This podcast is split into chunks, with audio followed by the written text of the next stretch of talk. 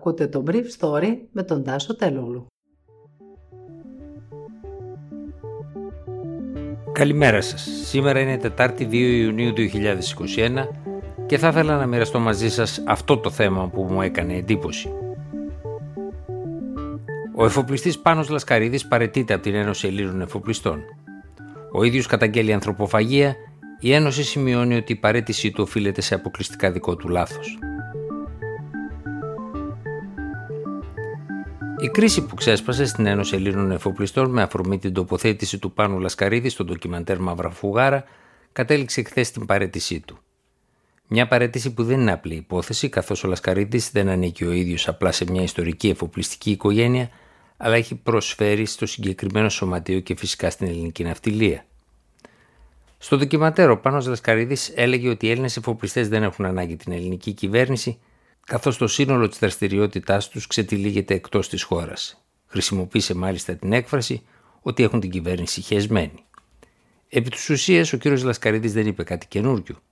Η κυβέρνηση ωστόσο και δίκαια θεώρησε απαξιωτικό για το πολιτικό προσωπικό τον τρόπο που εξέφρασε τη θέση του.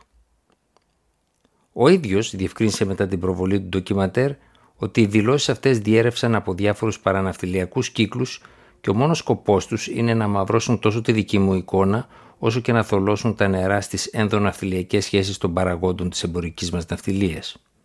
Πρόσθεσε μάλιστα ότι οι δηλώσεις του δεν αφορούσαν ούτε τον Πρωθυπουργό ούτε και τον Υπουργό Εμπορικής Ναυτιλίας. Θα μπορούσε να θεωρηθεί ωστόσο ότι αφορούσαν κάθε Πρωθυπουργό και κάθε Υπουργό Εμπορικής Ναυτιλίας έτσι που έγιναν. Νιώθω την υποχρέωση να δηλώσω, είχε πει ο πρόεδρος της Ένωσης, Θόδωρος Βενιάμι, προς κάθε κατεύθυνση, ότι τα λεχθέντα εκ μέρους του αποτελούν προσωπικές απόψεις του, τις οποίες σε κάθε περίπτωση καταδικάζουμε απερίφραστα και οι οποίες δεν εκφράζουν τα γνήσια και βαθιά πατριωτικά αισθήματα της Ένωσης Ελλήνων Εφοπλιστών.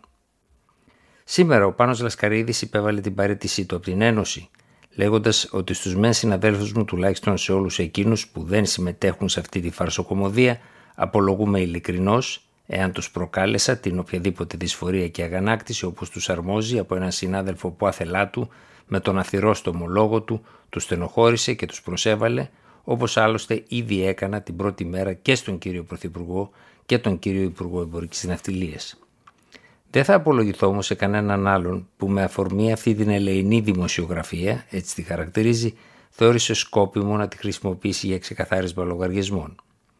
Το Διοικητικό Συμβούλιο της Ένωσης Ελλήνων Εφοπλιστών από την πλευρά του, σε καθολική σύνθεση, έκρινε ομόφωνα αποδεκτή την παρέτηση του Παναγιώτη Λασκαρίδη από μέλος, καθώς και ευρύτερα από την Ένωση Ελλήνων Εφοπλιστών, απορρίπτοντας ολοσχερός τους ανυπόστατους και προκλητικούς, όπως χαρακτηρίζει η Ένωση, ισχυρισμούς του.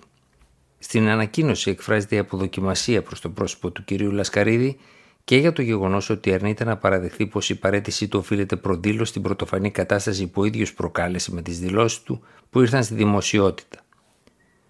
Το Διοικητικό Συμβούλιο της Ένωσης Ελλήνων Εφοπλιστών επικρότησε ομόφωνα τους χειρισμούς του ατυχούς αυτού θέματος από τον Πρόεδρο και το Προεδρείο, επαναλαμβάνοντας για ακόμα μια φορά την απόλυτη στήριξη και αμέριστη συμπαράσταση σε αυτούς καταλήγει η ανακοίνωση. Σύμφωνα με πληροφορίες μου, η Ένωση Ελλήνων Εφοπλιστών πιέστηκε από την κυβέρνηση να συζητήσει το θέμα και να αποδοκιμάσει τις απόψεις του κ. Λασκαρίδη, συμπληρώνοντας ότι δεν την αντιπροσωπεύουν οι θέσεις αυτές. Πολύ περισσότερο που η κυβέρνηση θεωρεί ότι έκανε ό,τι μπορούσε για να υποστηρίξει τη θέση της ελληνικής ναυτιλίας για τις εκπομπές διοξιδίου του άνθρακα. Αυτό το μήνα συνεδριάζει η Επιτροπή Περιβάλλοντος του ΑΕΜΟ με στόχο να καθορίσει τα βραχυπρόθεσμα μέτρα για τον περιορισμό των εκπομπών του θερμοκηπίου. Το ζήτημα των εκπομπών του άνθρακα στα πλοία δεν έχει αποφασιστεί ακόμα. Θα χωριστούν σύμφωνα με πληροφορίες σε πέντε κατηγορίες και όσα βρίσκονται στην κατηγορία 4 και 5, δηλαδή στις δύο τελευταίες, θα πρέπει να παρουσιάσουν βελτιώσεις στον εξοπλισμό τους. Το σχέδιο αυτό είχε απορριφθεί τον περασμένο Νοέμβριο, αλλά η Ευρωπαϊκή Ένωση, η Ιαπωνία και η Κίνα άσκησαν πιέσεις για να γίνουν αποδεκτά τα μέτρα. Η Ελλάδα υποστηρίζει μια διαφοροποιημένη προσέγγιση για τα πιο αργά πλοία όπως είναι τα πετρελαιοφόρα και τα πλοία ξηρού φορτίου έναντι των πιο γρήγορων. Ήταν το Brief Story για σήμερα 2 Ιουνίου 2021.